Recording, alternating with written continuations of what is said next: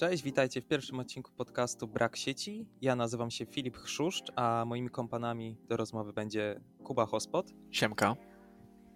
I naszym gościem na łączach jest Darek Grzybowski. Cześć. Na Instagramie znany jako Miami Bricks 22. Jest pasjonatem klocków Lego. Od ponad roku rozwija swoje umiejętności w fotografii plastikowych ludków. Jest też futbolistą amerykańskim, ogromnym fanem MCU i Gwiezdnych Wojen, także witaj Darku jeszcze raz.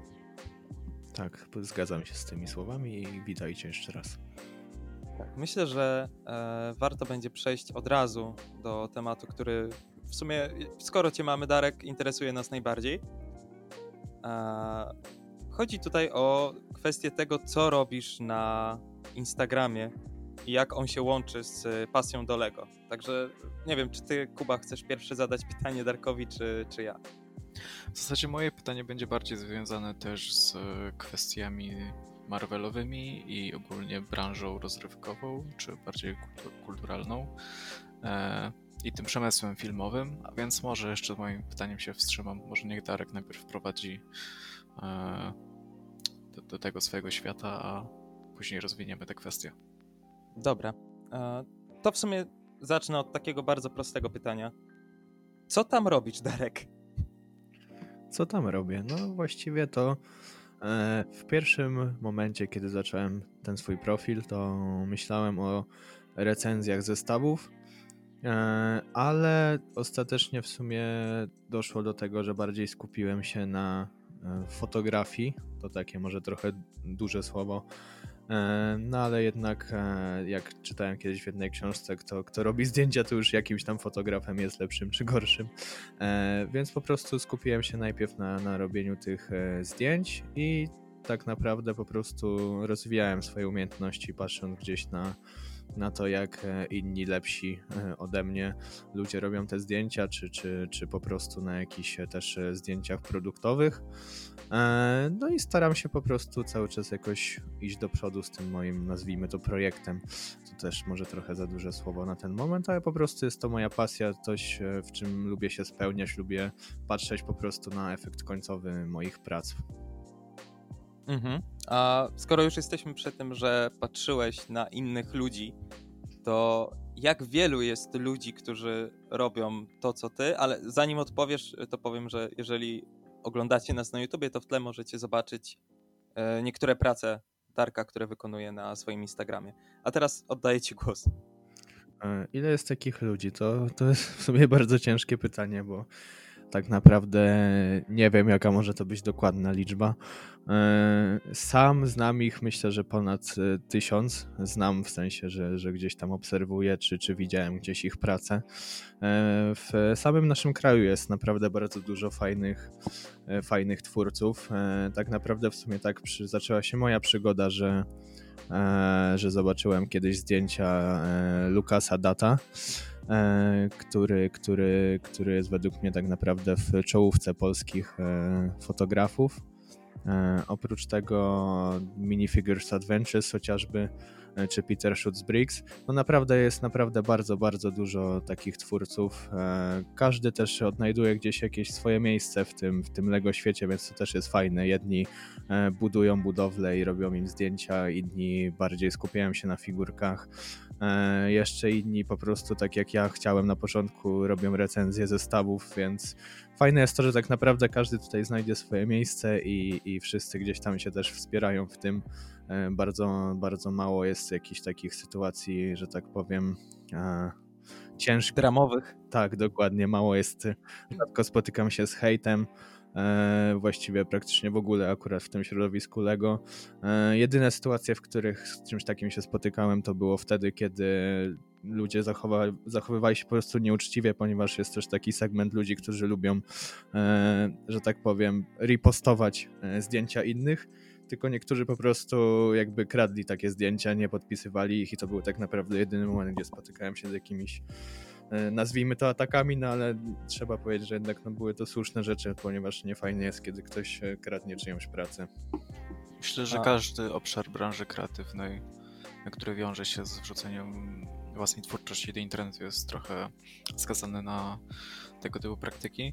E, ja w sumie chciałem tylko dopytać, czy u ciebie pierwsza była jednak pasja do klocków Lego jako tako, to znaczy to była taka przedłużona i utrzymująca się w tobie do, do, do, do teraz pasja z dzieciństwa?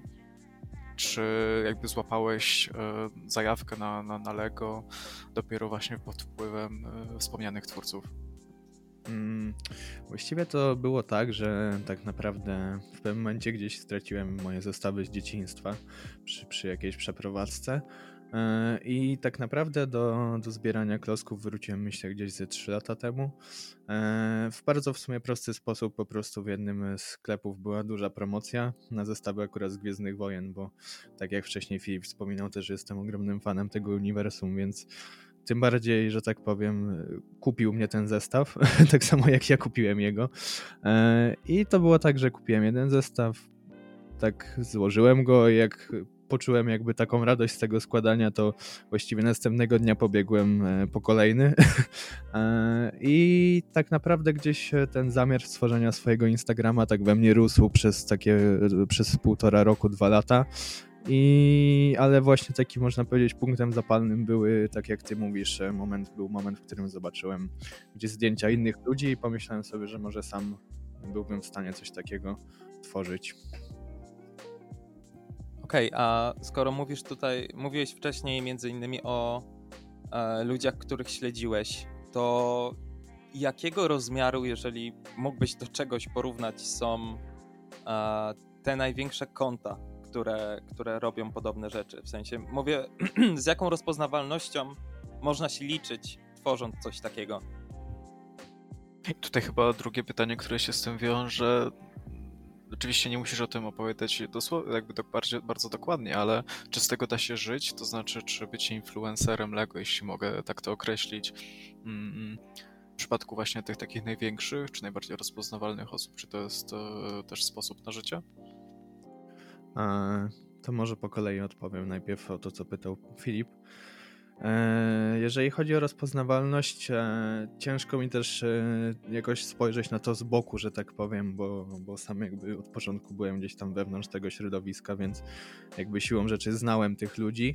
Myślę, że, że to nie jest jakaś może ogromna popularność, na pewno poza gdzieś tym światem Lego, bardzo często też gdzieś tam rozmawiając z ludźmi na jakichś grupach e, na Facebooku czy coś takiego, zauważałem, że w sumie prędzej zna się ludzi, którzy robią, robią własne e, budowle tak zwanych mokerów niż, niż fotografów.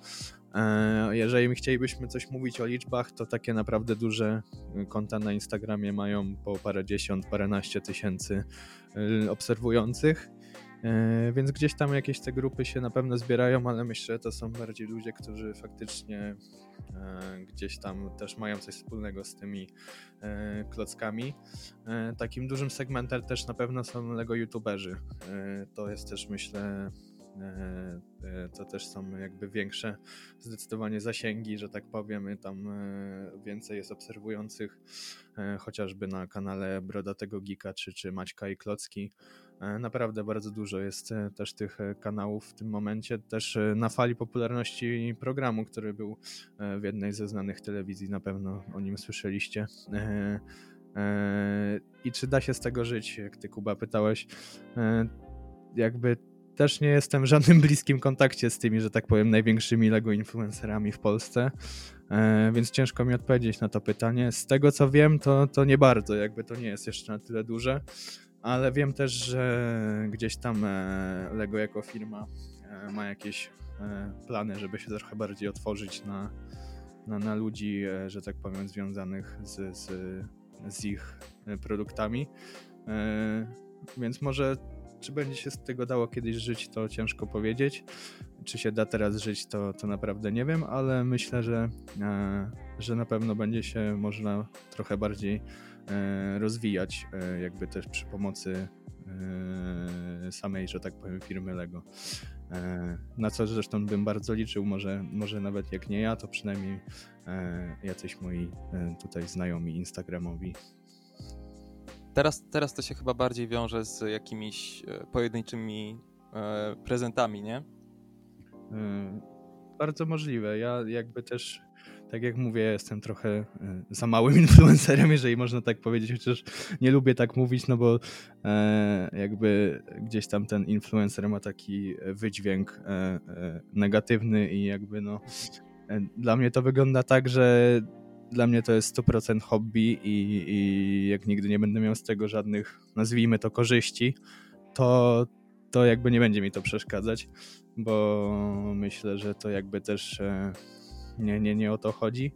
E, jeżeli chodzi o prezenty, to wiem, że są na przykład takie e, towarzystwa, nazwijmy to fotograficzne, które na przykład dostają zestawy od Lego do recenzji.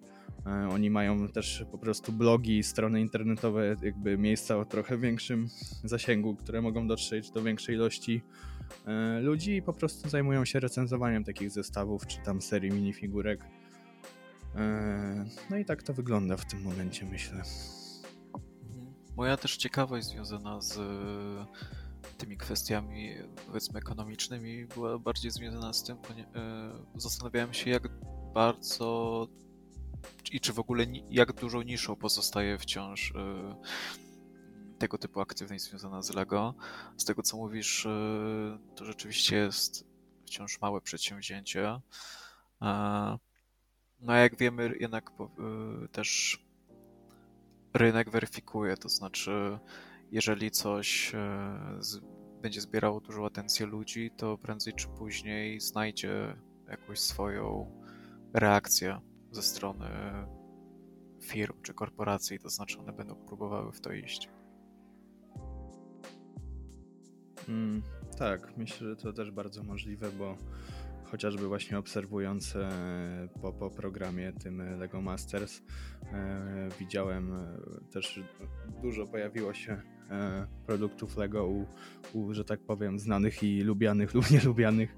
E, czy to, czy to chociażby widziałem u Krzysztofa Gądziarza, że, że on chyba nawet e, dostał po prostu prezent od, od firmy Lego E, czy po prostu jakichś tam zwykłych, e, nazwijmy to, celebrytów, e, którzy bez specjalnego tam nawet oznaczania gdzieś firmy Lego po prostu widziałem, że składają jakieś zestawy, więc możliwe, że też w sumie dzięki trochę temu programu i właśnie ta świadomość, nazwijmy to marki, się, się pojawiła w umysłach, tak, że tak powiem, przeciętnych ludzi, którzy jakby nie patrzyli na nie wcześniej. Ale jakby myślę, że nadal to, to, to pozostaje jakąś też niszą. Jakby dużo ludzi e, wiedząc o tym, że ja mając tam 24 lata jakby gdzieś e, e, składam klocki, czy, czy robię im zdjęcia, to, to bardzo się dziwi, że, że jak to możliwe w ogóle, jakby to nadal gdzieś tam się kojarzy ludziom bardziej z dziećmi, ale sama, sama, sama też e, firma Lego jakby widać, że się otwiera bardziej na dorosłych. Mamy też takie zestawy, które tam niby są nazywane 18 plus i tak dalej, w sensie na przykład ostatnio chyba, o ile się nie mylę, było to e, Koloseum rzymskie, które jest teraz największym zestawem Lego, e, czy jakieś tam zestawy na przykład, które są po prostu kwiatami do złożenia i tak dalej, tak jakby też były też zestawy wyglądające jak obrazy. Myślę też, że właśnie powoli przestanie ludzi dziwić się, jeżeli ktoś załóżmy e, będzie miał klocki Lego jako po prostu uzupełnienie gdzieś tam wystroju mieszkania, czy, czy jakiś e, dodatek taki upiększający. To jest bardzo ciekawa perspektywa, tym bardziej, że ja w jakichś tam, tam moich dość losowych yy, poszukiwaniach związanych z klockami Lego, które podejmowałem od czasu do czasu, znajdowałem na przykład dość ciekawe kanały ludzi. E, mam tutaj, mam tutaj na myśli na przykład Brick Experiment Channel, e, którego autor buduje na przykład drony z klocków Lego z wykorzystaniem na przykład e, silniczków czy kontrolerów radiowych. I, i, i też wiem na przykład, że studenci zajęć studiów technicznych e, wykorzystują klocki Lego do budowy prostych robotów. E, ale to wciąż chyba pozostaje właśnie takim, jak już wcześniej wspominaliśmy, w niszy. Aczkolwiek element wystroju codziennego brzmi ciekawie. E, znaczy, ja jeszcze a propos tego, co mówiłeś, to wydaje mi się, że są też nawet zajęcia dla dzieci prowadzone, tak, związane jest, z. Jest tego bardzo dużo. No, no właśnie. No i myślę, że jakby popularność y, programu LEGO Masters. Pamiętam, że kiedy miał premierę, to miał dość rekordową oglądalność. E, pokazał, że bardzo dużo osób jest związanych wciąż z klockami Lego. Czy z tej nostalgicznej perspektywy, że kiedyś składali i chcą zobaczyć, jak to teraz wygląda, czy, mm, czy może właśnie nadal się tym pasjonują? A a propos tego, co mówiłeś między innymi o tym Koloseum, Darek, powiedz mi, jak wy ogarniacie te wszystkie zestawy, które się pojawiają? Bo ja się czuję strasznie zagubiony w momencie, kiedy szukam jakichś konkretnych, jeżeli mnie coś zaciekawi. E, jeszcze zanim się do tego odniosę, to jeszcze co do tego, co mówił Kuba, to tak, faktycznie też e, budowa dronów czy takich rzeczy też jest w jakiś sposób możliwa. Mamy też ten oddzielny segment trochę Lego dla mnie, czyli Lego Technik, w którym e, jest też dużo tych części takich elektrycznych, czy, czy takich, które można zaprogramować w którym ja się akurat kompletnie nie odnajduję, bo nigdy jakoś nie, nie, nie, nie szedłem w tą stronę, w tę stronę, ale tak, zajęcia dla dzieci też są, tak jak mówiliście, chociażby właśnie e, Asia, która była w programie Lego Masters.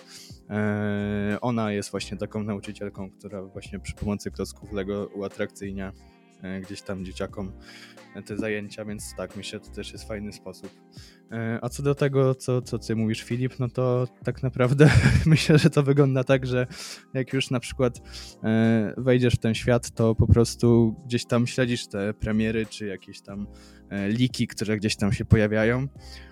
Więc po prostu widzisz, że wychodzą te zestawy, a na przykład szukając jakichś starszych czy coś takiego, no to też w tej chwili E, w internecie jest e, tyle, tyle możliwości sprawdzania tego, chociażby są e, strony jak, jak Brickset, gdzie możesz też na przykład sobie wprowadzić wszystkie swoje zestawy, jakie masz, które tam podlicza ci też ilość elementów czy, czy minifigurek, które posiadasz.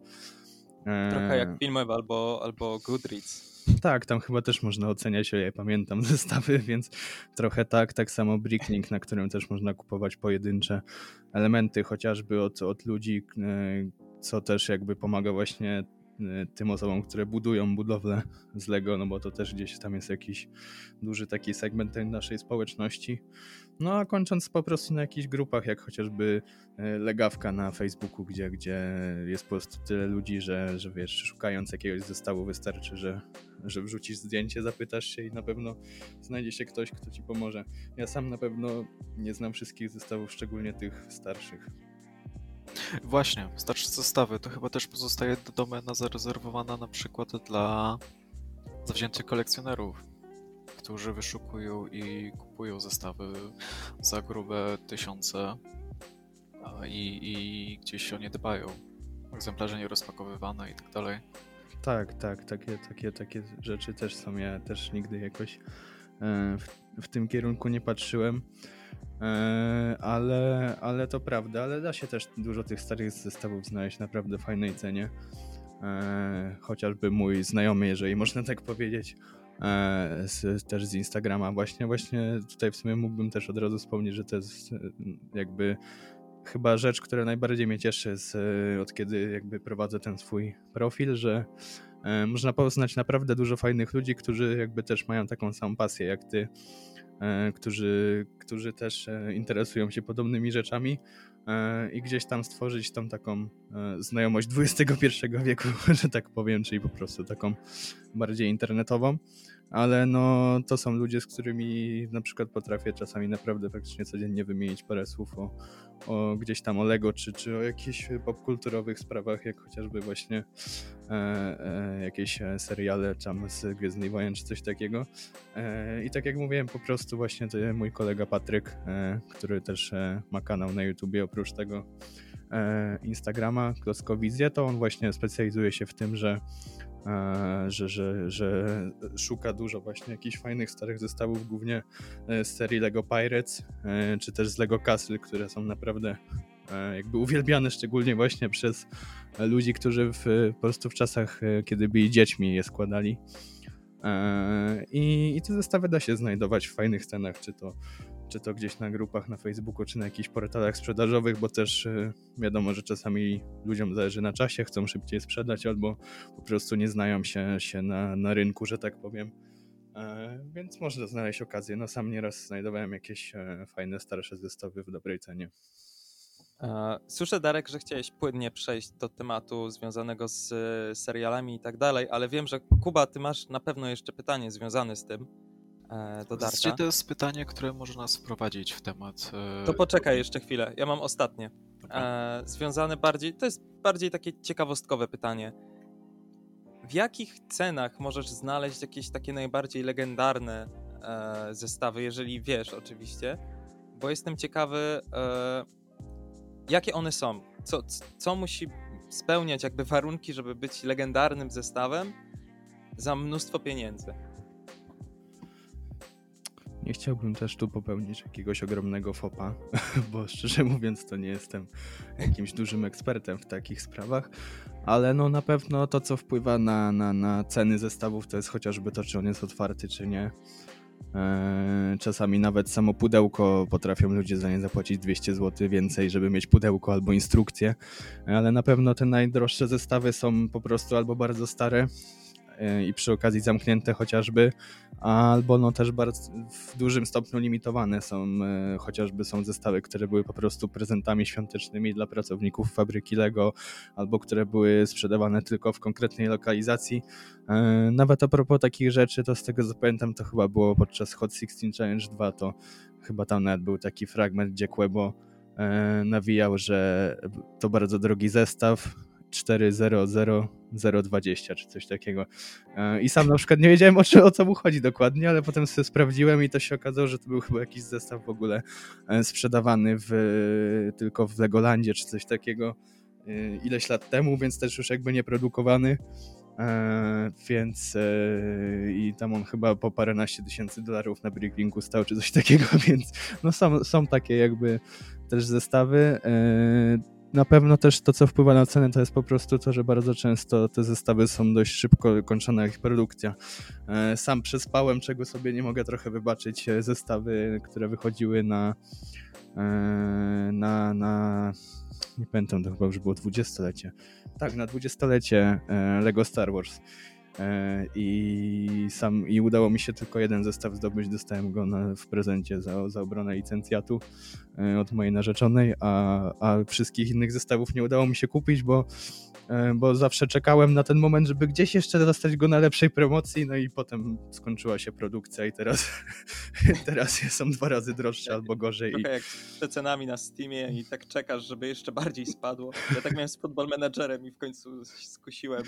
No, z, gra, z, grami, z grami to jest trochę inna już sprawa, bo akurat na, na grach to się przejechałem, że właśnie chyba jest trochę na odwrót, już przestałem się bawić na przykład w preordery, bo, bo, bo potem się można... Ciekawe czemu. Mm, no tak. Tak było jak kupiłem preorder Battlefronta 2 i potem... Potem miesiąc później staniał o 100 zł. To ja sobie za 20 zł kupiłem Battlefronta 2 z 2005 roku na Steamie. Okazało się, że bardzo dużo ludzi gra nadal online w, w tę wersję. Tak, w ogóle tam są już organizowane wciąż jakieś małe mistrzostwa z tego, co ostatnio sprawdzałem. E, aktywność w tej grze. To jest w ogóle niesamowity fenomen. I jest mnóstwo modów do niej. Tak. Przeróżnych. Tak. To myślę, że teraz możesz, Kuba, e, pytaniem To wprowadzić nas. Tak, to jest twój czas. Dobrze. E, Ja Ciebie, Darku, chciałem zapytać, w, jak, w jakiej mierze, podejrzewam, że dość sporej, rynek Lego i, i, i zwłaszcza ten skupiony na popularnych markach, takich jak Gwiezdne Wojny, e, uzależniony jest od e, takiej koniunktury filmowej, czy tego, co się dzieje wewnątrz danego uniwersum. To znaczy, kolejne zestawy pojawiają się w, w ramach na przykład nowych części Star Warsów, czy kolejnych seriali. I na ile to jest ze sobą sprzężone? Mm, tak, no to zdecydowanie jest zależne od siebie. E, Lego jako firma po prostu ma, ma licencję na, na, na, na, na tworzenie produktów, e, czy to z Marvela, czy z DC, czy ze Star Wars, e, z Harry'ego Pottera.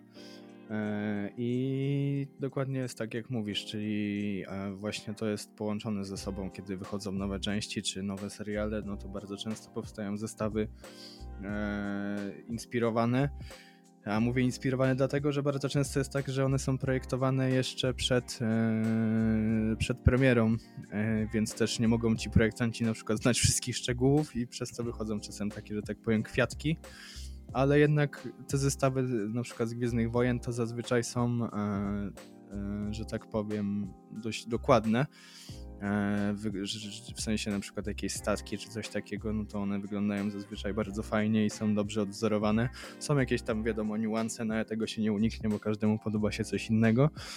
E, ale ja na przykład nie jestem dużym fanem e, serii z Marvela czy z DC, głównie przez to, że tam ten, ten sam, same te buildy, same te rzeczy do zbudowania zazwyczaj są kompletnie dla mnie bez sensu, w sensie chociażby w E, w zestawie, który sam mam ze Spidermana, znaczy z serii e, Lego jakby Marvel Spider-Man. E, jego kupiłem głównie dla figurek, bo tam mamy Milesa Moralesa, Carnage'a i, i Spidermana, ale oprócz tego mamy jakiś dziwny niebiesko-czerwony motor Spidermana plujący siecią czy coś takiego. I właśnie zazwyczaj są bardzo dziwne rzeczy, nawet jak były zestawy na licencji z Infinity War, E, albo z Endgame, już nie pamiętam, to też były jakieś w ogóle motory albo statki, których w ogóle nie widzieliśmy w filmie i jakby nie do końca rozumiem, czemu to tak wygląda. E, no właśnie. Ale no tak.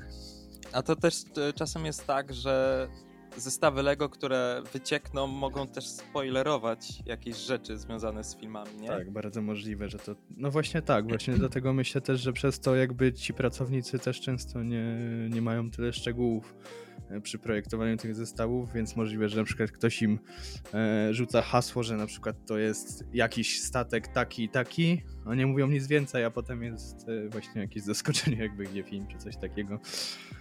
Czy tak. zdarza się tak, że dla Was, to znaczy dla osób, które rzeczywiście aktywnie są zainteresowane rynkiem placków Lego i orientują się, co, co tam się dzieje, takie naj, najgorętsze, naj, najciekawsze E, zestawy pojawiają się rzeczywiście w okresie premier kinowych czy, czy serialowych.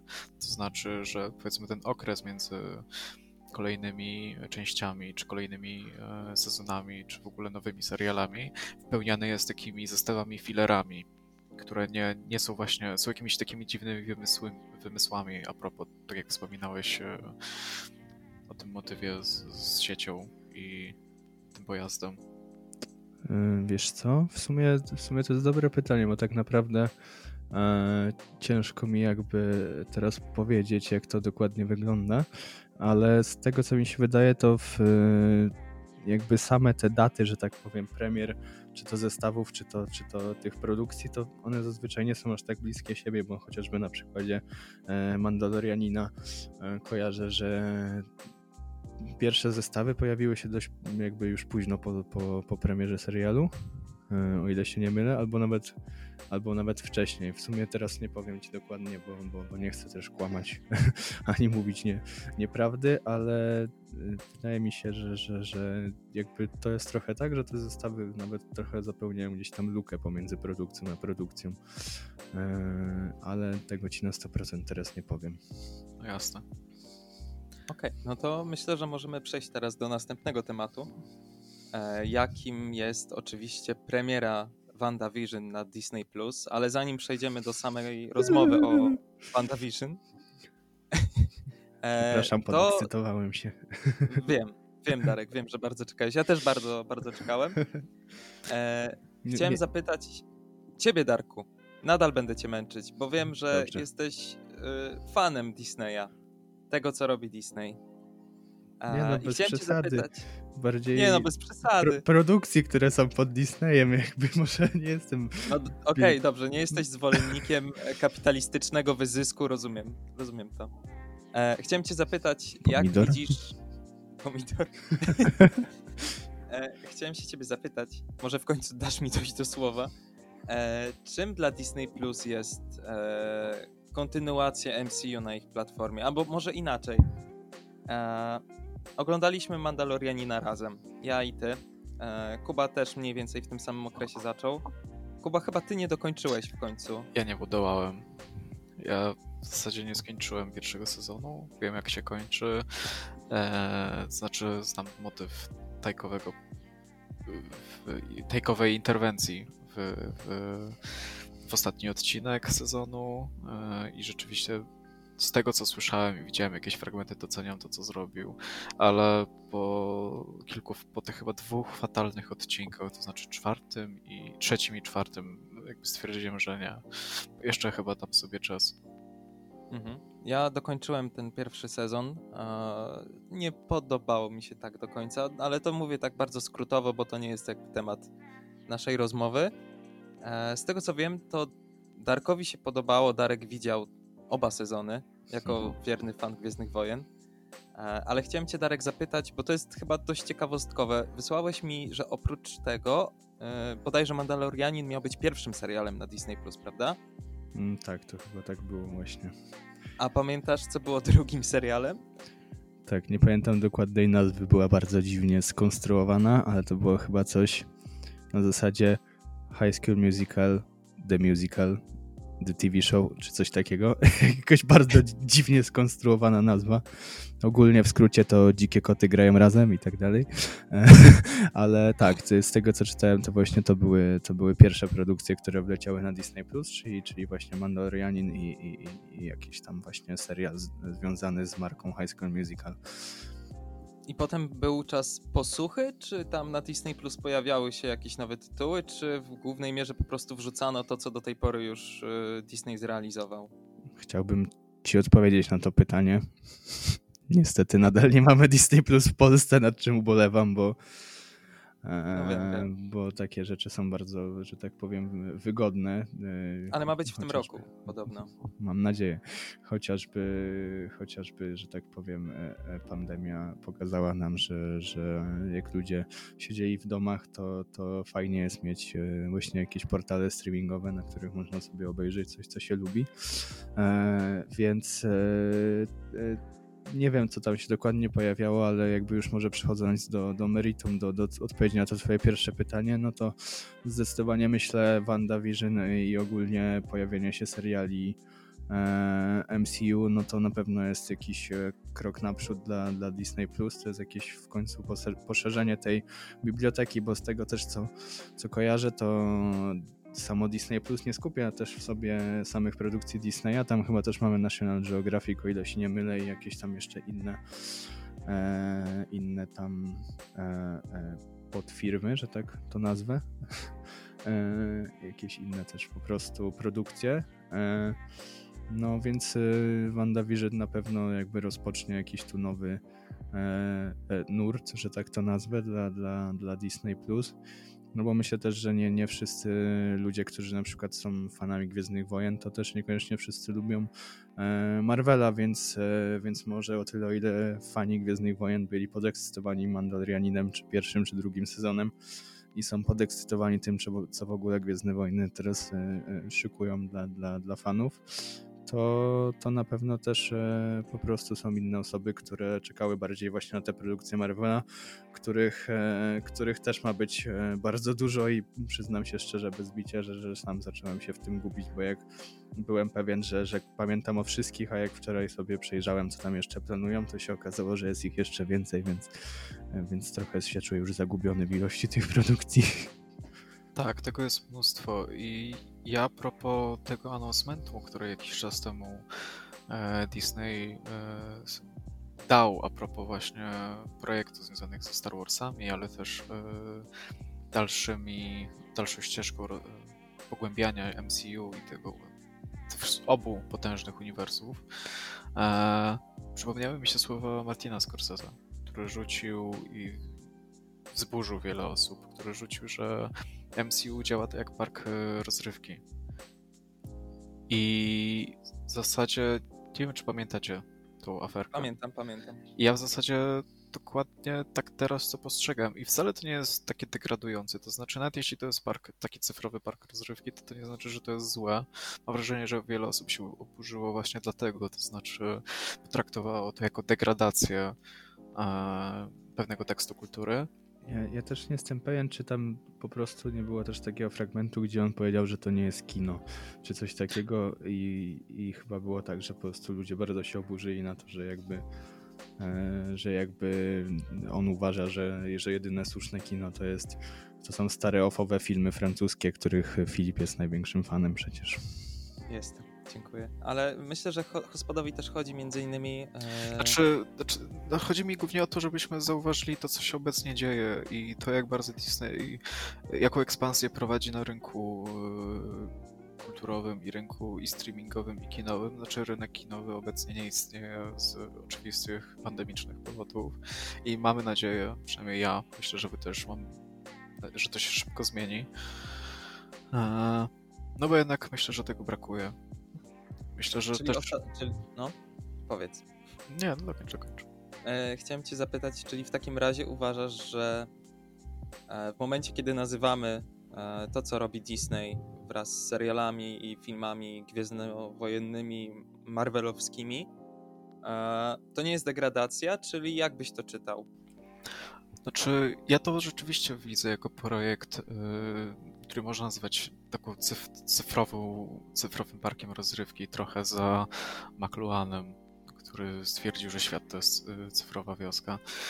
Yy, ale już nie wchodząc w jakieś tam takie dyskursywne aspekty, e, po prostu myślę, że warto dostrzec to, że jak bardzo właśnie sprzężone to jest. I ta rozmowa o Lego i to moje ostatnie pytanie, myślę, że też e, pokazało, jak bardzo uzależnione od siebie są działania czy kolejne kroki dużych korporacji. To znaczy, nie wiem, nie wiem jak wyglądają słupki sprzedaży na przykład Lego Technics, czy Lego Castle, czy Lego Pirates, o ile one wciąż się ukazują. Możesz mnie tutaj, Darku, e, nie, nie, właśnie Pirates i Castle na przykład to są serie, na które fani najbardziej liczą, że wrócą, e, ale nie, samych serii już nie ma. I czy to nie jest tak, że one się trochę, czy one znik- zostały wycofane trochę kosztem właśnie serii z, ze Star Warsów, Harry'ego Pottera lub Marvela? Hmm, czy można tak, czy, czy, inaczej, czy można tak w ten sposób to czytać, czy, czy raczej to byłoby jakieś nadużycie? Hmm, wiesz co, myślę, że mimo wszystko trochę byłoby to nadużycie. Też tak jak wspominałem, ja też w tamtym czasie, w sumie w tym tamtym okresie się nie, nie, nie, nie interesowałem aż tak Lego, więc też nie zaobserwowałem tego przejścia, że tak powiem. Ale no gdzieś tam te zestawy, czy z Harry'ego Pottera, czy z Gwiezdnych Wojen, e, wciąż istniały jakby obok tamtych zestawów. Wiadomo, że to jeszcze, znaczy no to były duże marki, ale nie były aż tak duże może jak w tym momencie. Mm, ale no gdzieś tam były też e, różne po prostu też inne jakieś serie jak Indiana Jones czy, czy, e, czy nawet chyba były jakieś zestawy z się chyba Lone Ranger nazywało, nie pamiętam ten film też Disneya z, z Johnem Deppem. E, Byliśmy na nim w kinie Darek w liceum. Tak, to prawda. E, I tak jak mówiłem, po prostu myślę, to gdzieś tam jakoś naturalnie wyszło. Też e, jakby nie znam aż tak dobrze historii marki, e, przyznam się bez bicia, ale wiem też, że po prostu były momenty, w których Lego gdzieś chyliło się ku upadkowi i, i po prostu gdzieś tam w tym momencie udało im się to wszystko odratować, no i sami stali się gdzieś dużą korporacją. Ale myślę, że nie, myślę, to nie było tak, że, że kosztem tych licencyjnych zestawów te inne zniknęły, bo nadal jest dużo serii e, własnych, że tak powiem, Lego, jak, jak Lego City, czy tam Lego Ninjago, które jest bardzo popularne wśród dzieci, czy, czy Lego Friends, które... E, one które...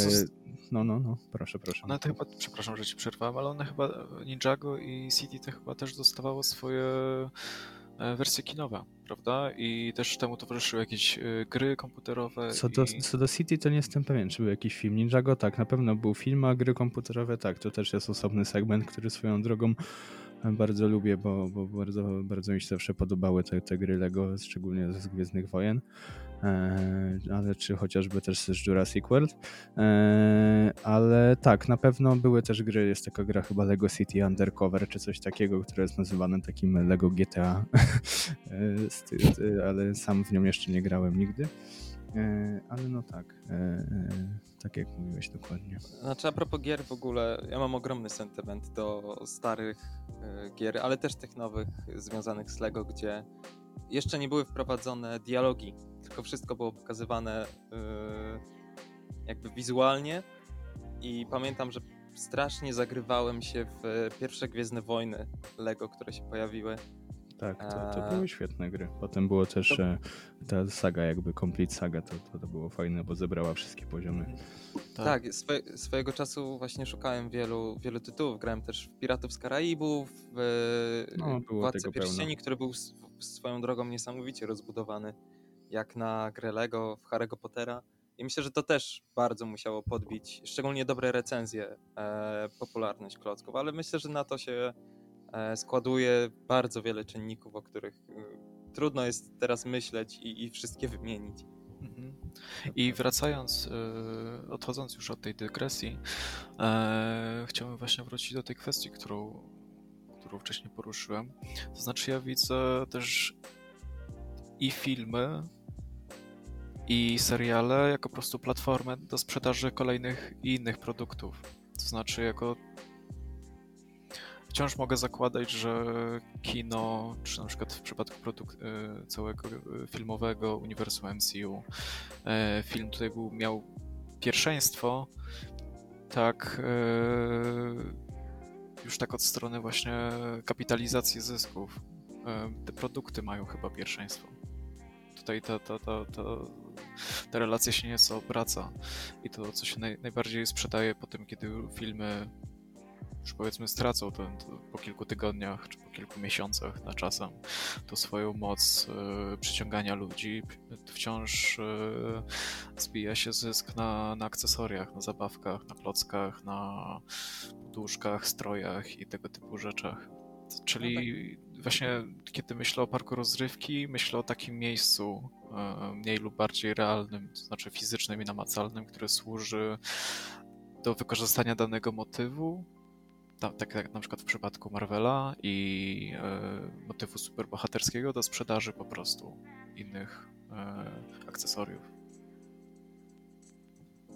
Wiesz co, mi się wydaje, że to oczywiście jakby Disney Plus między innymi jest, tak jak mówisz, e, może być tak traktowany, aczkolwiek wydaje mi się, że taki trend na e, robienie takich rzeczy istniał w sumie od kiedy pojawiły się pierwsze blockbustery. Myślę tutaj, wiesz, też e, o pierwszych Gwiezdnych Wojnach, kiedy pojawiały się figurki e, i myślę, tak. że, że, że to w bardzo dużej mierze wpłynęło na to, jak ten rynek wygląda dzisiaj.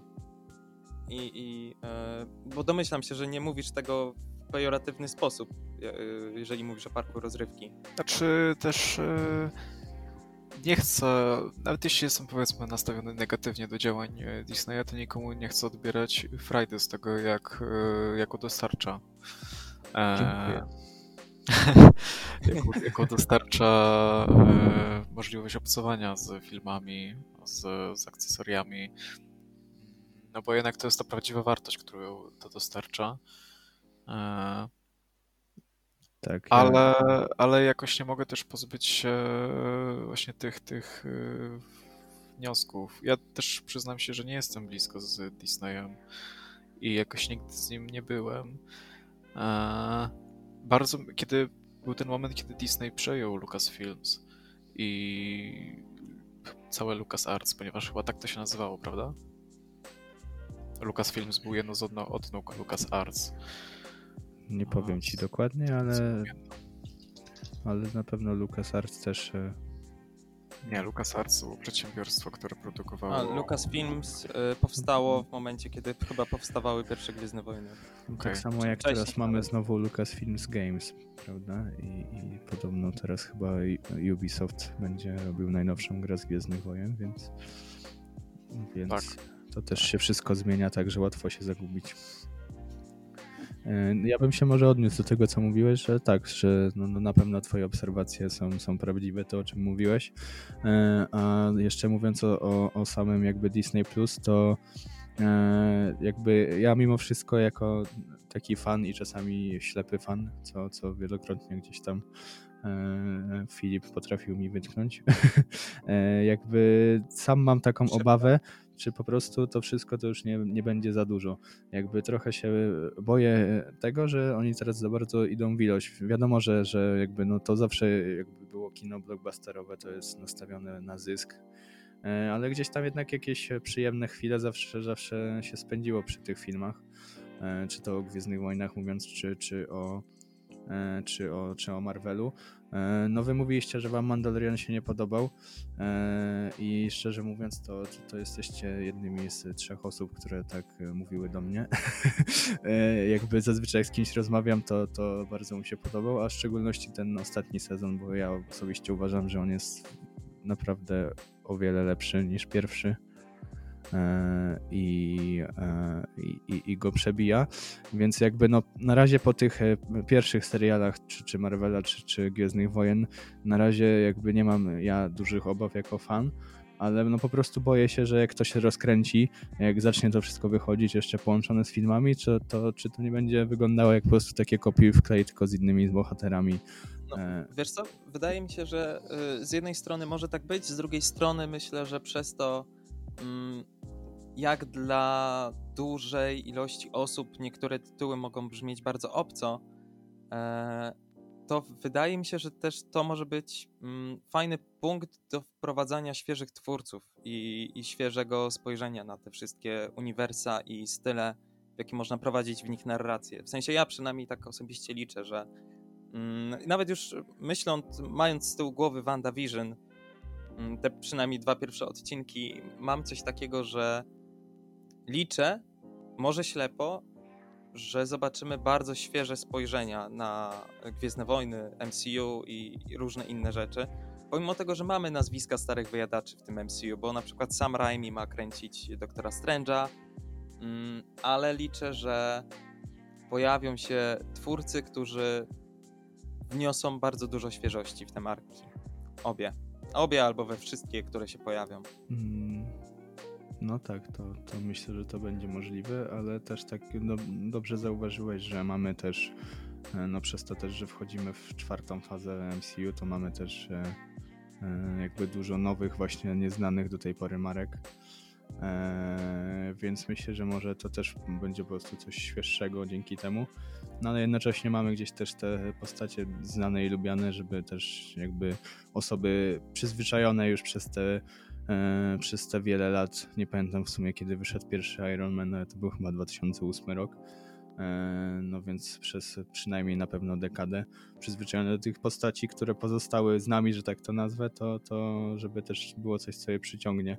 Ja szczerze mówiąc chyba bardziej właśnie e, liczę na te produkcje nowe, bo jestem ciekawy też e, jakby tych, tych, tych nowych filmów, nowych postaci. No bo gdzieś tam jednak te inne już się poznało, aktorzy też zostali ci sami. E, no a w szczególności myślę, że liczę na jeden projekt, e, o którym może nie będziemy tutaj rozmawiać, bo jakbyśmy zaczęli, to mogłoby e, się no skończyć rozmową tylko o nim. No wiadomo, że mówię o Spider-Manie. No, nie mów o tym. Hmm. A propos tych nowych twórców prowadzonych przez Marvela czy do Marvela, myślę, że też ten wizerunek całej marki, na przykład dla osób, które patrzyły na to nieco krytycznie, ociepla właśnie współpraca z dość nietypowymi wyborami, na przykład reżyserskimi. Tutaj mam na myśli na przykład Tajka Waititiego, który zabrał się za Ragnarok. I Tajka był święty. Ta, ta Tajka I... jest świetny. Tak, który jednak odcisnął na Ragnarok bardzo autorskie piętno i poprowadził to jak to Tajka w nieco przerysowany i specyficzny dla siebie sposób. E, czy właśnie a propos tego odcinka ostatniego Mandalorianina, o którym ja akurat nie powinienem się wypowiadać, bo, bo go jednak nie widziałem. A no mówisz o pierwszym sezonie, czy o drugim? Nie, w pierwszym. W drugim Tajka już chyba nic nie kręcił. E, mhm. Ale w pierwszym, no jego odcinek był chyba dla mnie najlepszym w ogóle z pierwszego no sezonu. I to rzeczywiście są takie... Za... Mhm. I to są takie zabiegi, które mogą przyciągać osoby, które nie są blisko Disneya, czy na przykład Marvela, czy Gwiezdnych Wojen, ale są ciekawe, co na przykład zrobi jeden jakiś tam lubiany przez nich reżyser. Dla mnie Dajka zawsze kojarzył się z bardzo ciepłym kinem, e, nawet jeśli tragicznym miejscami, to, to zawsze łączącym jakiś taki operującym na, na poziomie czarnego humoru. Mm. I od czasów boja, kiedy widziałem kiedy zobaczyłem ten film po raz pierwszy, uznałem, że, że to jest twórca, którego będę śledził z zapartym tchem. I kiedy były ogłos było ogłoszone, że on będzie reżyserował Tora, to ja miałem w ogóle tak po prostu uczucie what the fuck, jakby jak reżyser, który rok wcześniej zrobił taki film jak Dzikie Łowy, E, też mam wrażenie, że jakiś taki giganiszowy, festiwalowy w klimacie festiwalu Sundance film nagle robi i wchodzi do Marvela, ale udało mu się, podołał. I, Szczególnie, i... że miał trudne zadanie, nie? Bo tak. Jakby Ten jego Dark tor był, był chyba strasznie... najlepszym. Tak, tak, tak, tak, tak. Bo Dark World był strasznie oceniany i no, jest słabym filmem. No, to na pewno, więc. Ale... No, tam nie marudź. tam nie marudź. E, ale nie, bardzo pocieszające jest też to, że będzie reżyserował Love, Love and Thunder. E, oj tak, tora. oj tak, jestem ciekawy co, co wymyśli. Znaczy na pewno Tajka, jeszcze wracając szybko do tego Tora, odszedł od tego bardzo poważnego, od tej poważnej narracji, która była budowana wokół pierwszych dwóch części Tora. Patetycznej. Tak, która koniec końców mam wrażenie się nie sprawdziła. Znaczy myślę, że ogólnie cały Marvel chyba poszedł yy, ostatecznie tak. w tą stronę. To się chyba bardzo takie comic reliefowe też zrobiło momentami. Tak. To się, e, zrobił, to się zrobił bardzo przyjemny fanserwis, szczerze mówiąc. Mimo, że nie jestem fanem, to, to te żarty dostarczane przez Infinity War e, naprawdę były satysfakcjonujące. I nawet jeśli to było trochę zjadanie własnego ogona, to znaczy mam tutaj na myśli zjadanie właśnie cały czas własnej konwencji, to to było udane i to się sprawdzało.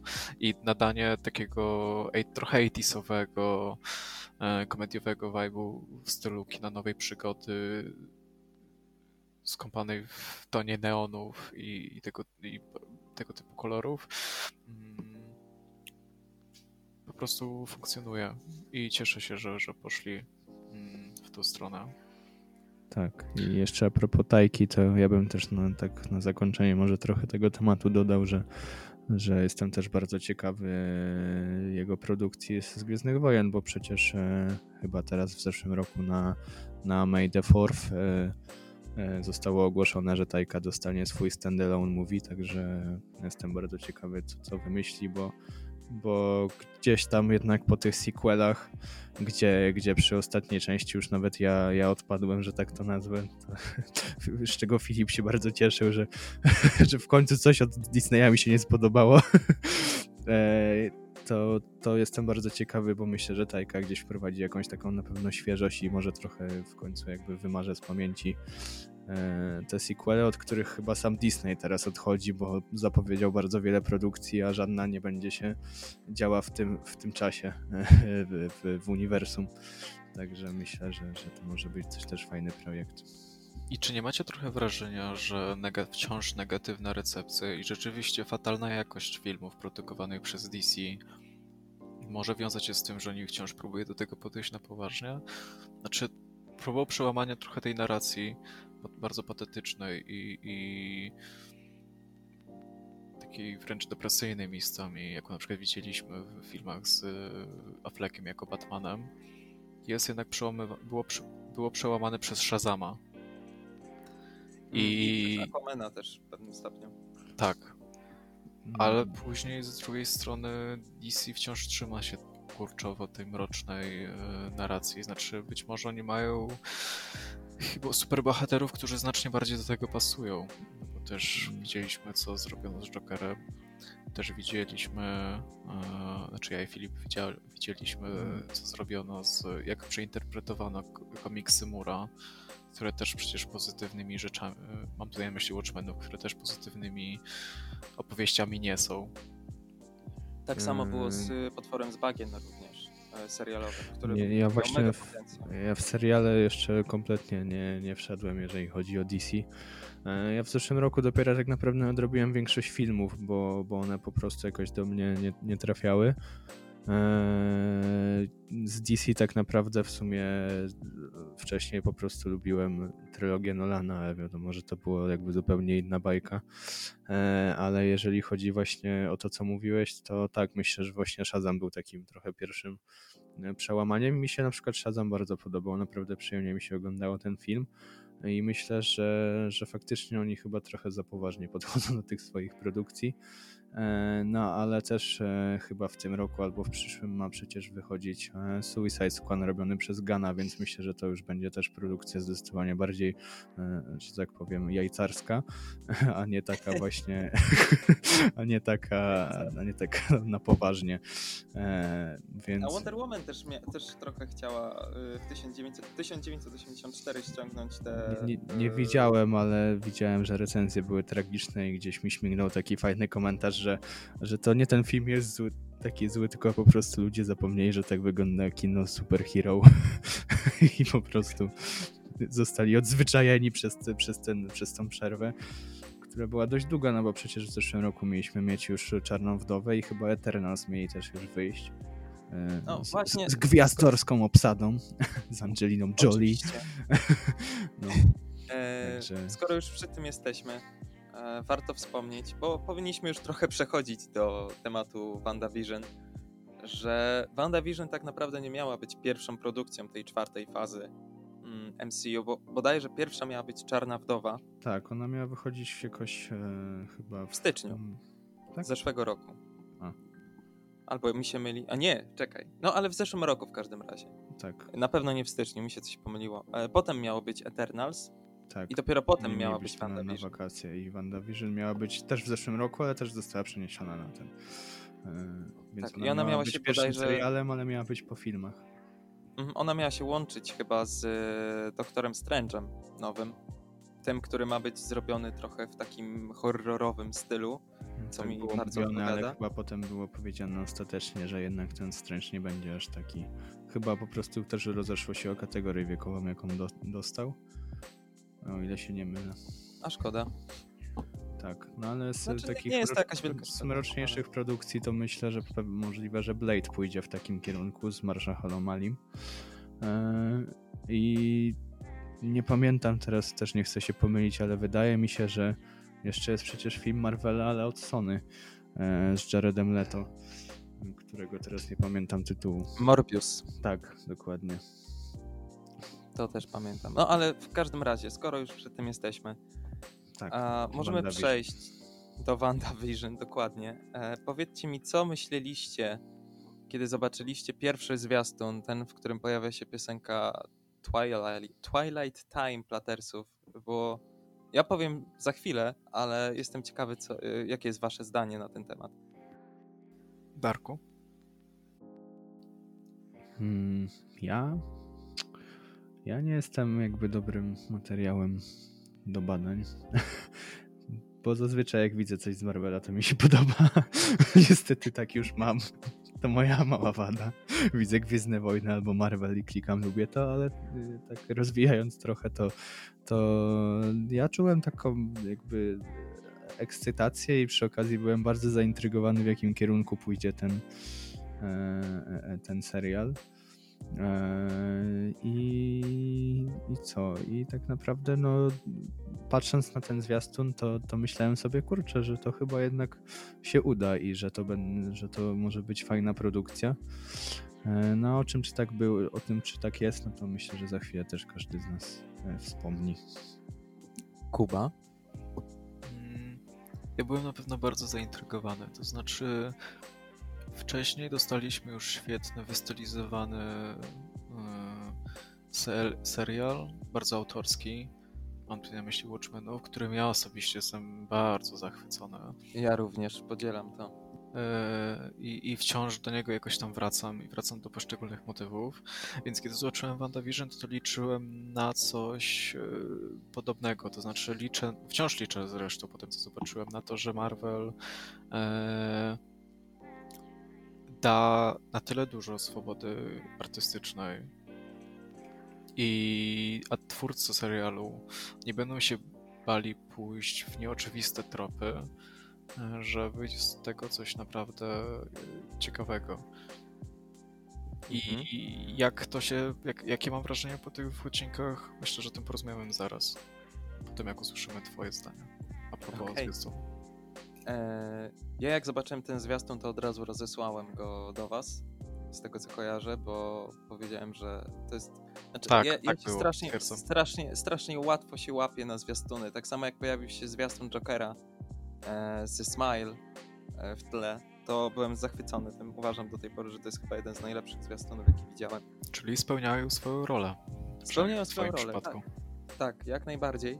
E, I myślę, że WandaVision spełniło tę rolę, dlatego że najbardziej kupiło mnie w momencie, w którym były e, takie pojedyncze klatki ukazujące stare, klasyczne stroje Visiona i Scarlet Witch.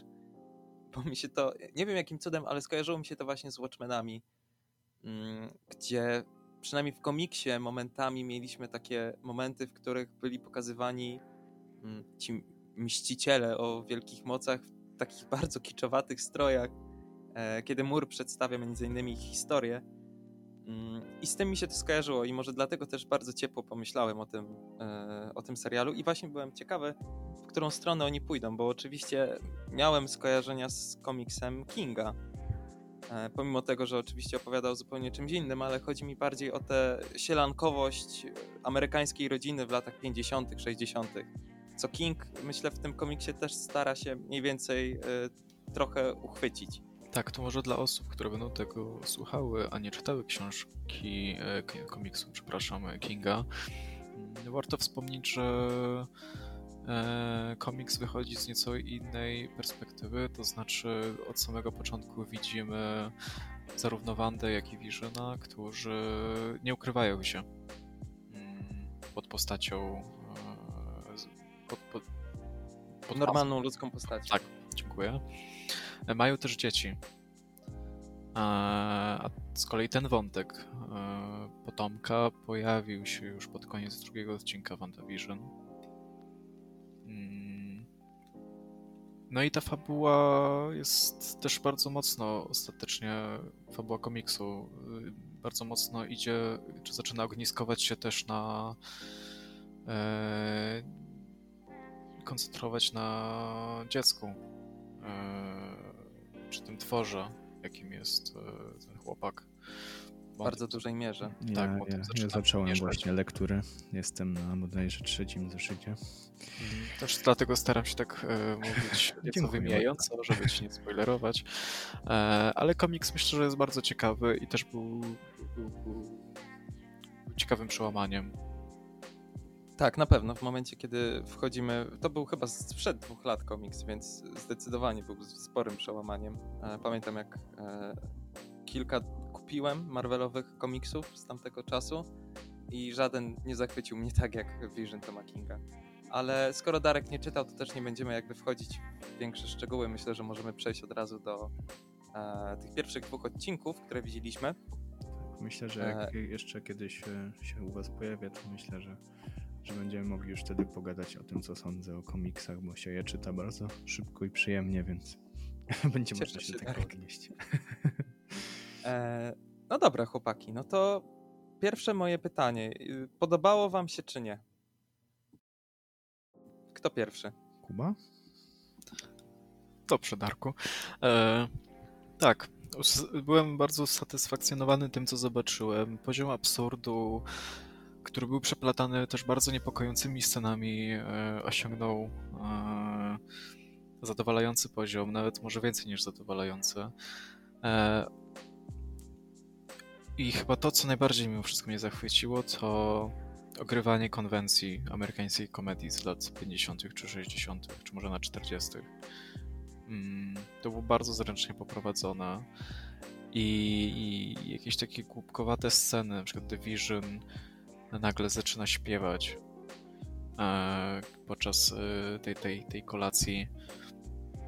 Czy Wanda próbuje sobie w kuchni, w międzyczasie zmagając się z tą natrętną, ale bardzo miłą e, sąsiadką z, z, z, z tego. Agnes, Tak, dokładnie, dziękuję. o której nie powiemy więcej też, żeby Darkowi nie zaspoilerować komiksu ewentualnie, ponieważ y, możliwe, że ta postać ma dużo wspólnego e, z, z, z, z, z tą serialową, ale to przy innym razie.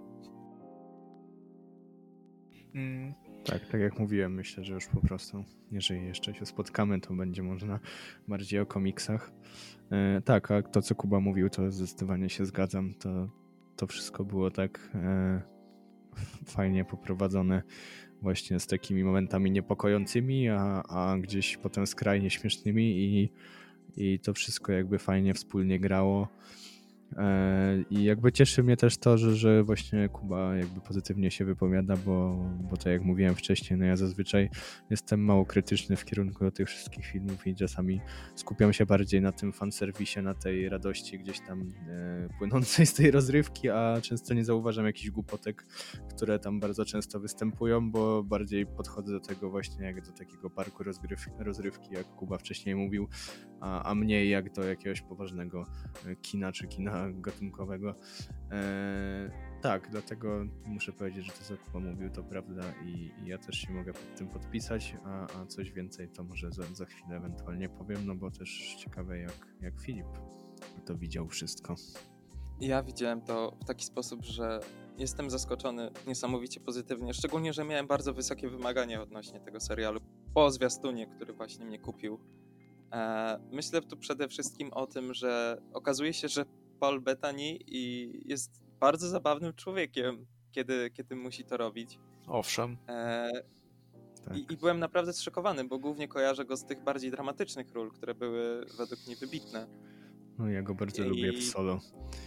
Jako tam główny. tak, dramatyczna rola. Bardzo lubię w solo. to, to, nie, to tak się nie, odno, nie odnosiło się prosto do tego, tylko bo po prostu bardzo go lubię w solo. Tak, ja też, też bardzo go lubię w solo. Nawet pamiętam go tylko może w jednej komediowej roli, kiedy grał e, Giermka w Obłędnym Rycerzu z Heathem Ledgerem. Grał to... też e, Teda Kaczyńskiego w e, Una Bomberze, to jest myślę... Mhm. I grał w Pięknym Umyśle e, Przyjaciela, mhm. tego wymyślonego, Russella Crowe'a między innymi. To, no, to, jest, no, to jest aktor przez duże A, myślę. I fajnie było zobaczyć go w takiej luźnej formie, że się w niej odnajduje bez problemu. I to samo tyczy się Elizabeth Olsen, która myślę trochę przejęła tutaj mm, rolę podobną do Lucille Bell z I Love Lucy. Bardzo mi się kojarzyła. Szczególnie mi się kojarzy wystrój cały tego mieszkania, które oni mają z tym wystrojem mieszkania z I Love Lucy. E, tak, I myślę, myślę że... że ogólnie przepraszam ci wchodzę w słowo, ale tak Nic właśnie nie stało. chciałem rzucić, że, że ogólnie myślę, że właśnie to jest e, tak przynajmniej też ze zwiastunów dla mnie wynikało, że to będzie taki hołd trochę e, i trochę takie pełno będzie odwołań właśnie do jakichś, e, czy to dzieł po prostu kultury starszych, czy, czy w ogóle właśnie do, do czasów e, z historii Stanów Zjednoczonych. E, I na ten moment to bardzo fajnie się prezentuje, szczególnie jakoś dla mnie te, te czołówki zakończenia, no chociażby zakończenie drugiego odcinka było bardzo fajne dla mnie, więc myślę, że... Czy te elementy że, że z, z animacją, prawda? Tak, ojejciu, to było wspaniałe. A to bardzo Filip mi coś dzisiaj o tym mówił, nie wiem, czy będzie chciał wspomnieć. E, tak, na Reddicie znalazłem e, bardzo ciekawy filmik, który porównuje serial Angel w sensie intro z 1960 roku do e, tego intra, które pojawia się w drugim odcinku Vision. I one są naprawdę bardzo do siebie podobne, ale to jest kolejny plus. Jakby jeżeli bierzemy jakiś tekst kultury i, i tworzymy go na swój własny sposób, szczególnie w kinie superbohaterskim, no to jak najbardziej działa to świeżo, szczególnie, że nikt wcześniej tego nie zrobił. A w ogóle myślę, że odarcie Vizyna i Wandy E, z tego patosu, który miał miejsce w poprzednich filmach MCU, mm, podziałało bardzo świeżo na te postacie i, i, i teraz jestem w stanie na nie spojrzeć z zupełnie innej perspektywy. Nawet jeżeli wiem, że jest to mm, trochę związane z formą, a nie z tym, kim te postacie naprawdę były w MCU, to nadal jest to dla mnie niesamowicie przyjemne. Tak, myślę, że, że to zadziałało bardzo na plus.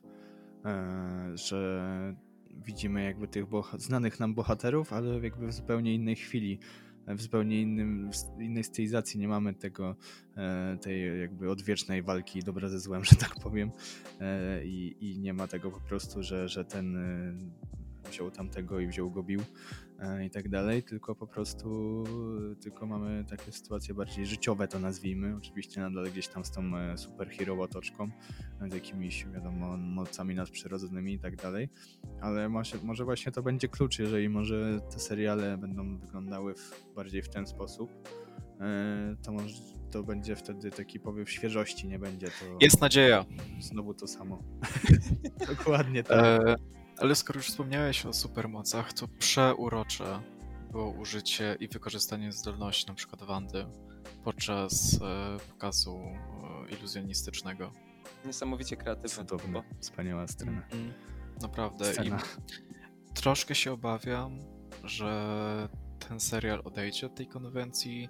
To znaczy, liczę wprost, liczę na to, że on będzie się trzymał tego jak najdłużej. Drugi odcinek już okazał się dość przełomowy, w momencie, kiedy pojawił się kolor.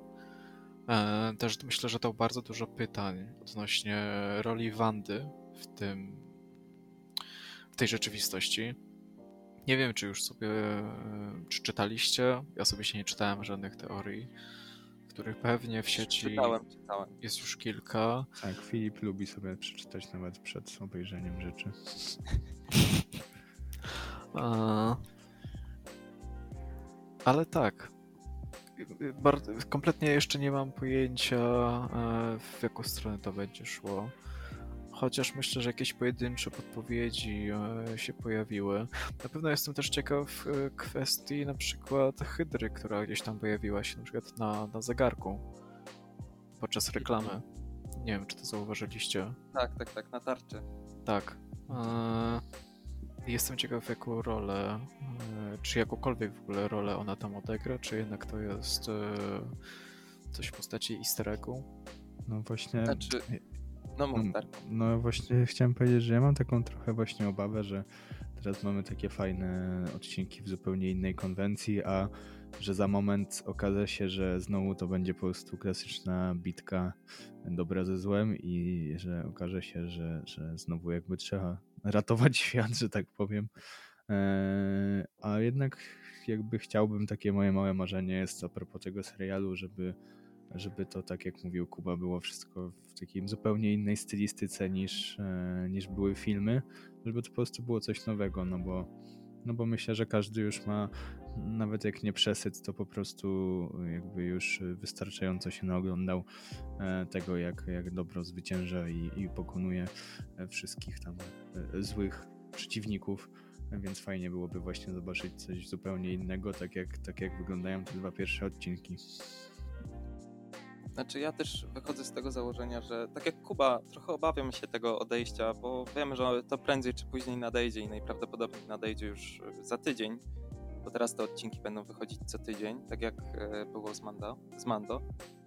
Mm, aczkolwiek możliwe, że zobaczymy kolejne odcinki w stylistyce innych seriali, bo w momencie, kiedy wchodzimy w te lata bodajże 7, no ja bym określił jako 70 e, no to widać, że dużo się zmienia, ale nadal pozostajemy w tym. Oczywiście wiemy, że to prawdopodobnie jest wytwór wyobraźni Wandy, która jest w stanie tworzyć własne rzeczywistości, mm, jak pokazały e, komiksy, e, między innymi House of M.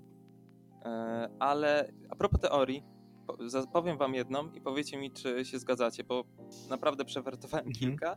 Jest jedna, która wydaje się niesamowicie ciekawa i byłaby świetną, e, byłaby świetnym rozwiązaniem, według mnie przynajmniej. W momencie, kiedy coś próbuje wejść do świata, który został wytworzony przez Wandę, zamienia się tak, żeby się dostosować do tych realiów, czyli w momencie, kiedy na przykład mamy dron, e, który mógłby wejść do tej rzeczywistości, zamienia się w zabawkowy helikopter. Jeżeli mamy jakiegoś agenta, to on nagle za, zamienia się w, sz- w pszczelarza. Wiecie o czym mówię? Wiemy. I, I nie wiem, jakbyście się na coś takiego zapatrywali, bo według mnie to by było naprawdę świetne. Tylko w takim razie, dlaczego ten helikopter był czerwony? Czemu był jako jedyny w kolorze? Bo był, chociaż to by się nie zgadzało właśnie z tym, że masz pszczelarza, który jest e, czarno-biały. Mhm. No właśnie. Nie pomyślałem o tym, widzisz. No ale No tak, widzisz, tak to jest no z to- teoriami. No i tak to już jest właśnie. No to, to niestety już Kuba obalił twoją teorię. Kuba obalił i tutaj w sumie już nie ma o czym rozmawiać. Dzięki Kubanie. Nie będę oglądał tego serialu, nie podobał mi się. A może oni po prostu wszyscy siedzą zamknięci w tosterze Starka? Swoją drogą, e, Toaster, oprócz tego, że jest ze Stark Industries, e, bardzo mi się podoba. Możliwe, że jest to celowe nawiązanie albo nie do komiksu Kinga. Jeżeli ty, Darek, wiem, że jeszcze czytasz, ale jeżeli ktoś czytał, to, to wie o czym mówię. Tam się bardzo często żart o tosterze pojawia i określenia toster na Wirzyna również.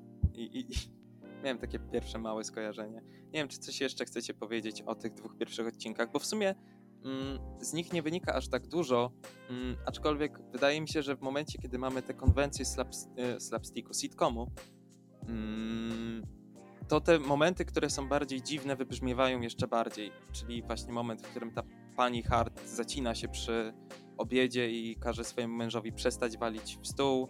E, I między innymi w drugim odcinku ten. Każe mu przestać się dławić. Tak, każe Tak. przestać mu się dławić, to było rewelacyjne w ogóle. I ten narastający niepokój, e, to się bardzo fajnie oglądało dla mnie. I tylko, I tylko ta Wanda, która mówi Vision, help him. To było, to było cudowne. To, to jest to właśnie, to jest to, co bym chciał oglądać w tych serialach, coś jakby bardzo lubię, jak twórca e, filmu czy serialu potrafi jakby wprawić mnie w taki niepokój, ale w taki właśnie bardzo specyficzny, taki ciężki do opisania. E, Nie, nie taki, że nie wiem, czekam na jumpscare i wiem, że teraz mi coś wyskoczy i będzie krzyczeć, tylko właśnie coś takiego, że niby mamy e, normalną sytuację, e, że, że tak to nazwę, gdzie, gdzie ktoś się dławi przy kolacji i tak dalej, ale jakby no cały ten narastający niepokój i ta, ta właśnie pani Hart, która się za, za, zacięła, no to to było dla mnie naprawdę jeden z, z najlepszych momentów w tych dwóch odcinkach. A najlepszym chyba będzie nadal ten pokaz magiczny, bo to było rewelacyjne i cały motyw w ogóle z, z, z pijanym Visionem.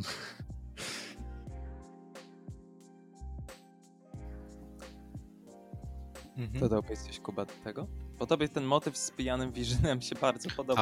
Tak, motyw gumy jest świetny. Te wstawki, które w e, rysunkowy sposób pokazywały niezwykle skomplikowany mechanizm, jakim jest e, struktura Visiona w- w postaci dwóch zębatek, które się zacięły również, było prze, prze, prześmieszne i przeurocze.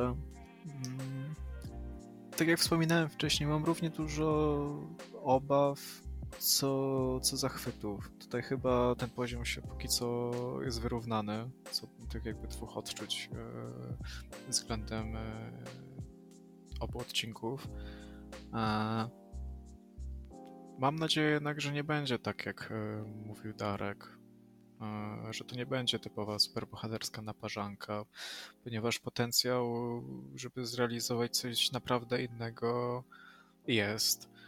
Myślę, że znowu przywołam Watchmenów, ale myślę, że Watchmeni byli takim dobrym przykładem tego, jak można zrealizować te elementy akcji, których w serialu Lindelofa nie było przecież za wiele, ale były bardzo wyważone. Przynajmniej Mhm. miałem takie odczucia. E, Ale to Darku przed tobą. Ja jak obejrzę, to wam powiem. Na razie Mm, jestem na etapie komiksów. Zazdroszczę ci, Darek, tego. I mam nadzieję, miałem właśnie taką nadzieję i skojarzenie z tym, że mm, WandaVision, e, może inaczej, zacznę od tego, że kiedy wychodzili Watchmeni na HBO co tydzień, mm, bardzo często siedziałem na między innymi Reddicie i wymieniałem się z Kubą różnymi teoriami albo zachwytami e, po każdym odcinku i liczę na to, że WandaVision dostarczy podobnych e, rzeczy, bo jakby zagłębianie się w takie e, przewidywanie, co może się stać w następnych odcinkach, trochę jak było z tą społecznością, która oglądała Zagubionych lata temu, e, to trochę właśnie mniej więcej tak samo się czułem oglądając Watchmenów i, i najbardziej liczę na to, że WandaVision dostarczy mi podobnych, podobnych rzeczy. I mam nadzieję, że tak się stanie przy najbliższych odcinkach, że będziemy mieli więcej pytań niż odpowiedzi, tak szczerze mówiąc. Bo póki trzyma nas ta tajemnica, to myślę, że yy, tym później chcemy poznać odpowiedź. Tak, myślę, że ten e, taki, takie to napięcie też na pewno pomaga przy utrzymaniu ciekawości i właśnie dlatego boję się, że będzie moment po prostu, w którym ta bańka pęknie i, i się okaże, że znowu po prostu robimy akcję, ale no nie ma co tego zakładać myślę, bo, bo tak jak mówiliście potencjał jest i, i ja bardzo liczę, że właśnie tak to się skończy. Jeszcze mi się przypomniało jak, e, jak mówiliście o Watchmenach, których nie widziałem, e, i o takim właśnie fajnym gdzieś tam wyważeniu akcji i, i takich innych aspektów, to nie wiem czy oglądaliście, ale mi na przykład bardzo się podobał, to był jeszcze Netflixowy Daredevil. To był naprawdę według mnie fajny serial, fajnie zrealizowany. Mhm. Tym bardziej, że Daredevil rzeczywiście miał e, predyspozycję do, do, do balansowania między akcją e, świetnie też wykonanymi scenami na przykład walki. Tak, tam mm. choreografia była świetna. Tak, do, do, do tych momentów na sali sądowej tutaj akurat postać Daredevila bardzo dobrze się sprawdzała.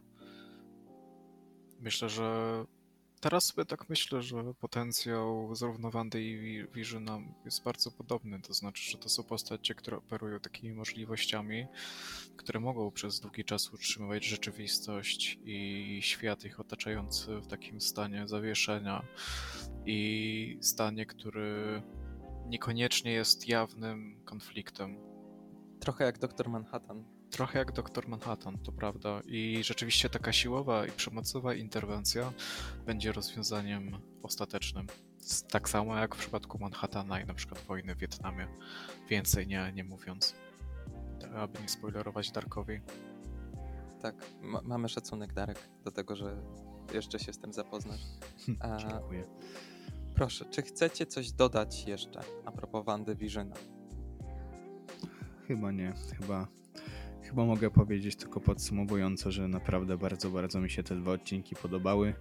E, jakby spełniły moje oczekiwania po zwiastunach i, i tak jak mówiłem wcześniej już kilkukrotnie, po prostu bardzo liczę na to, że pozostaniemy w takiej konwencji e, albo może nawet jeszcze w czymś lepszym, co nas zaskoczy, a, a nie będzie ten serial szedł w kierunku czystej akcji, e, żeby to po prostu było coś więcej. To byłoby coś naprawdę ciekawego, nie? Kiedy Marvel stworzyłby własne uniwersum obyczajowe, opowiadające o, to znaczy o, o, o życiu superbohaterów, a nie koniecznie o tym, jak pracują i czym się zajmują na co dzień. Myślę, że na przykład zobaczenie Tonego Starka w takich codziennych y, czynnościach byłoby dość zabawne. Jak rozmawia z y, biznesowymi partnerami tak, tak, tylko ciekawe. Tym bardziej, tym bardziej, że to jest postać tak komediowa, o tak bardzo dużym potencjale właśnie obyczajowym, Prawda. który mogłoby bawić. To, to również mógłby być e, ciekawy sitcom. Dlatego szkoda, że, że nie ma już Roberta z nami, że tak powiem, w MCU. Że... Znaczy w ogóle y, jednym chyba z najlepszych komiksów y, o Iron Manie jest komiks, który nazywa się bodajże Demon in a Battle i on właśnie w głównej mierze skupia się na uzależnieniu Tonego od alkoholu. I myślę, że w ogóle takie pozycje sprawdzają się bardzo dobrze w tym komiksowym świadku. Hmm, Właśnie dlatego. Zupełnie jak Stephen King, nie? Nie, nie Darek. Nie, nie e, Ale myślę, że właśnie dlatego ten komiks Kinga też się sprawdza w bardzo dużym stopniu. I dlatego też Watchmeni się sprawdzają w takim stopniu że e, ukazują to życie superbohaterów tak samo jak życie zwykłych ludzi. I nawet taki głupi przykład jak i nie ma mocni byli ciekawi pod tym względem. No, Ale to nie porównanie. Koniecznie, to, to była dość fajna bajka, też właśnie dość e, e, w nowej stylistyce, że tak powiem. I i, i takie, te, takie właśnie pokazywanie jakby życia codziennego superbohaterów według mnie to, to działa fajnie. No w sumie coś podobnego też można powiedzieć na ten kształt. Gdzieś tam mieliśmy zawsze w komiksach, czy w serialach animowanych, czy w filmach o, o Spider-Manie. Tam też dużo gdzieś był duży nacisk kładziony, kładzony, przepraszam, na, na, na, na jakby postać Petera Parkera, a nie tylko Spidermana. No, dlatego Spider-Man jest e, jedną z najpopularniejszych i najbardziej lubianych postaci, bo jest naj, jedną z najbardziej ludzkich postaci w całym uniwersum. I dlatego pewnie też... Się. No, no mów Kuba, proszę. Przepraszam, że ci przerwałem, ale umówmy się, chyba zawsze w przypadku e, superbohaterskim, może nie zawsze, ale bardzo często w przypadku superbohaterskim ważna była, była, była ta prawdziwa kreacja, znaczy nawet nie kreacja, tylko ta prawdziwa E, persona. Mamy tutaj na przykład na myśli, nawet jeśli to nie była jakaś główna oś fabularna, jak na przykład e, Superman i Clark Kent, tak? Mhm. Mm, to zawsze jednak mieliśmy to poczucie, że superbohater się za kimś skrywa. No świetnie to grywano w baśniach, nie? E, z, z linii, z imprintu Vertigo. O grze których... też swoją drogą. Tak. Tam Tak, były też takie wątki obyczajowe i społeczne. tak. Na przykład z kolei mało wiemy o Bruce Wayne. Więc y, jakby mam takie poczucie, z kolei to pasuje do tej konwencji, kiedy, że Bruce Wayne Swoją drogą właśnie a propos Bruce'a Wayne'a, to właśnie miałem dodać, jak, jak, jak, jak pozwoliłem tobie mówić pierwszemu, że, że w trakcie też, e, że tak powiem, siedzenia w domu, które nas spotkało w zeszłym roku, obejrzałem całe Gotham. E, I bardzo pozytywnie się zaskoczyłem. Może to nie był jakiś e, najlepszy serial, który widziałem, albo najlepszy nawet superhero, który widziałem, ale samo to takie właśnie podejście, gdzie tak naprawdę tam były właściwie origin story dla, e, dla większości villainów Batmana, czy dla niego samego i że tak jakby właśnie mieliśmy bardziej takie aspekty e, prywatne, czy te właśnie bardziej związane z postaciami, a nie z samymi superbohaterami, to właśnie chyba najbardziej mnie w tym intrygowało. Tam tak naprawdę główną postacią właściwie to jest młody komisarz Gordon. I to jakby też według mnie właśnie fajnie zagrało, że, że mieliśmy mało tego takiego jako takiego superhero, czy nawet właśnie tych jego przeciwników, a, a bardziej właśnie w takie klimaty życia codziennego. Czy Gotham w ogóle można nazwać e, superhero tak naprawdę? Czy właśnie tak jak powiedziałeś, jako że skupuje się No głównie właśnie. na Gordonie? No właśnie, to, to, to właśnie też jest dobre pytanie. W sumie, w sumie to bardziej był taki, można powiedzieć, e, jakby... Kryminał? No, no, tak, tak, tak można powiedzieć. To, to bardzo było taki właśnie trochę no, jakby serial taki o policjantach, tak bym to nazwał. Chociaż też już potem e, jakby no im dalej w, w te sezony, no to więcej mieliśmy już tych e, tematów związanych bezpośrednio z DC, ale w sensie mówię jakby o postaciach tam Mr. Freeze i, i, i czy, czy, czy Joker i tak dalej. Eee, ale tak, mam, masz rację, że to w sumie ciężko też tak podciągnąć pod, pod e, samo superhero. Mm, No dobra. może już zamykając ten temat, e, tak, w każdym razie jestem bardzo ciekawy, jakby wybrzmiał WandaVision, czy ogólnie Marvel w konwencji obyczajowej, w konwencji całkowicie ludzkiej, może nie całkowicie ludzkiej, bo przeplatanej tym zmaganiem się właśnie z ludzką formą, e, ale w takim nieco zwyczajnym, jeśli mogę użyć tego słowa, e, wymiarze. To prawda, zgadzam się z tym. E, I myślę, że to jest dobre podsumowanie, że liczymy na więcej, na więcej obyczajowości w tym serialu, Dokładnie.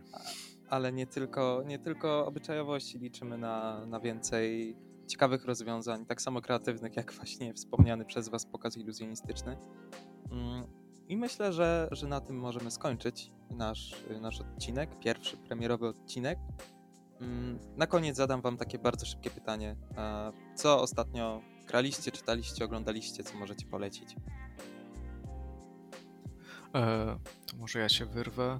Ja dosłownie dwa dni temu skończyłem Sekiro e, Shadows Die Twice od studia From Software, którego jestem zresztą bardzo dużym fanem, bo uwielbiam Dark Soulsy. Sekiro męczyłem się od lipca ubiegłego roku. Grałem w tę grę fazami, czasem o niej odchodziłem, czasem siedziałem przez bardzo wiele godzin ale poziom trudności gry jest bardzo, bardzo wyśrubowany. Mm. I serdecznie polecam. Być może to jest jeden z najlepszych, jeśli nie najlepszy systemów walki, z jakimi się kiedykolwiek spotkałem w grach wideo. I, I tak, musiałem się pochwalić. Zakończenie tej gry po prostu dało mi tyle frajdy i satysfakcji, że, że, że no niesamowite. Okej, Darek? Mm, Ja ze swojej strony w sumie tak naprawdę ostatnio mało grałem w jakieś gry fabularne, chociaż od chyba września e, cały czas gram w Ghost of Tsushima i jestem naprawdę oczarowany tą grą. E, bardzo mi się podoba system walki, cały w ogóle klimat e, samurajów Japonii i, i w ogóle jest tam też taka możliwość trybu Kurosawy, I tam jest taki duży dylemat dla mnie, bo z jednej strony chętnie bym sobie pograł na takim właśnie trybie Kurosawy, no bo gram też z japońskim dubbingiem, bo, no bo ciężko by mi było słuchać trochę jednak jakby mówili po angielsku. Ale jednocześnie kolory w tej grze są tak fajne, że, że żal mi trochę grać w trybie czarno-białym.